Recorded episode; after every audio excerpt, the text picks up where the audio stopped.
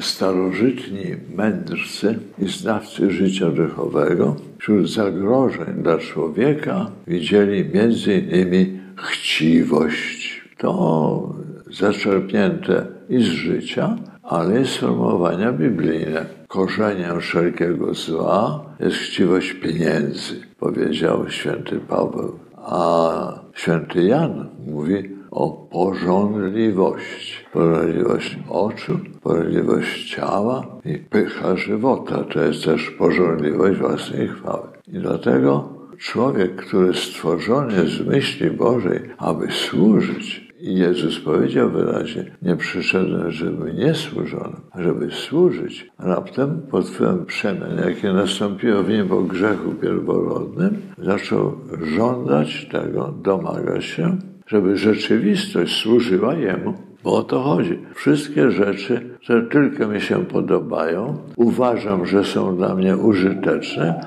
powinny być moją własnością. I tak jak święty Paweł mówi, najpierw chciwość pieniędzy, więc jak najwięcej grosza, tak, strasznie ważne, mieć, mieć, mieć. Tak? I to rzutuje potem, dzisiaj zwłaszcza, Paweł o tym nie mógł wiedzieć, na rozmaite interesy ciemne, pornografia, yy, narkotyki, handel ludźmi i co tam jeszcze.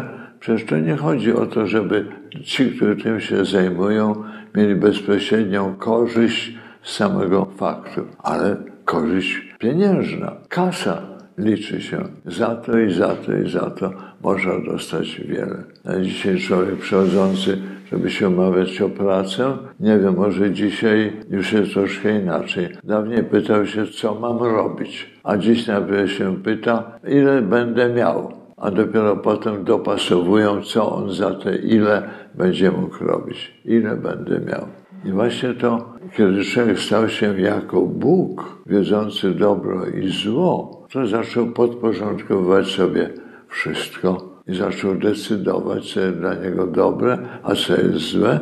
I dobrym jest mieć, dobrym jest posiadać. A to dzieje się potem kosztem mojego bycia, że moje bycie jest no, niestety zredukowane do posiadacza rzeczy materialnych, to w tym momencie ludzi nie obchodzi. Ale to posiadanie, jak mówi święty Jan, przytoczony przeze mnie, nie odnosi się tylko do, do pieniędzy, ale porządliwość i przykazanie, sięgamy dalej do tyłu, nie pożądaj żonę bliźniego swego, ani wołu, ani osła, ani, ani niczego, żadnej rzeczy, która jego jest. Chciwość oczu, mieć, mieć, mieć, prawda? Mieć jak najwięcej. Więc chciwość, powiedziałeś, oczu, ciała, to jest panseksualizm, który chce mieć jak najwięcej doznań seksualnych, tak? oczu, to ten majątek cały, no i pycha, mieć uważanie, mieć poważanie, e, długie szaty, chodzenie po rynku, no i żeby rabbi człowieka nazywali w rozmaitych dzisiejszych odsłonach. Trzeba się zastanowić, czy na tym może nie jesteśmy takimi chciwcami klasycznymi, jasne, ale często czujemy to, że, że chce się mieć więcej niż się ma, a jak się zastanowimy, rozmawiam z ludźmi, słyszę, o tym, prawda? Widzę, ojcze, że mam za dużo, że już to niepotrzebne, niepotrzebne, tak. I ludzie zaczynają wyzbywać się rzeczy niepotrzebnych, zwłaszcza kiedy się starzeją, a niekiedy w trosce o drugiego człowieka, nawet i to, co nam by się przydało, ale komuś przyda się jeszcze bardziej.